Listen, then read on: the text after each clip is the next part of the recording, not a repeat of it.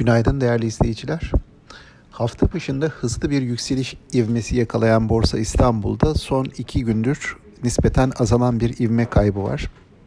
Dün havacılık, sigorta ve altın madenciliği hisseleri nispeten daha güçlü bir performans gösterdiler.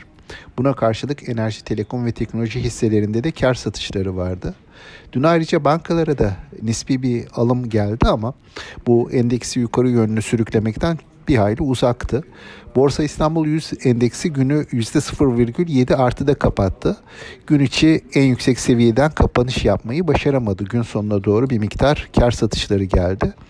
Yine de dünkü alımların ardından yılbaşına göre endeksteki kayıp %2'nin altına gelmiş oldu.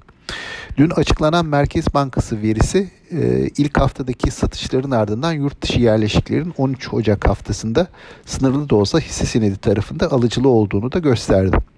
Yurt dışı tarafta ise yine benzer bir ivme kaybı var e, son iki gündür.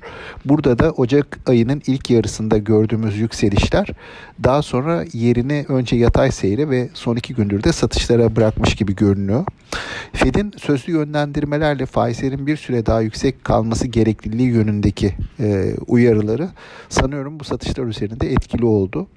S&P 500 endeksi e, dediğim gibi son iki günde %2,5'luk bir gerileme göstermiş oldu.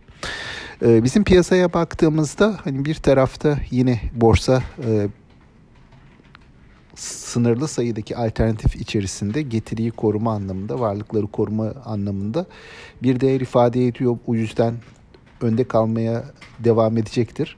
Ancak e, yani borsaya böyle itici gücü verecek e, bir katalizör eksikliği de var son dönemde. Dolayısıyla sınırlı yükselişler e, olabileceğini düşünüyorum. Bugün de yukarı yönlü eğilimin korunmaya çalışılacağını tahmin ediyorum. Aktaracaklarım bunlar sağlıklı, bol ve bereketli kazançlı günler dilerim.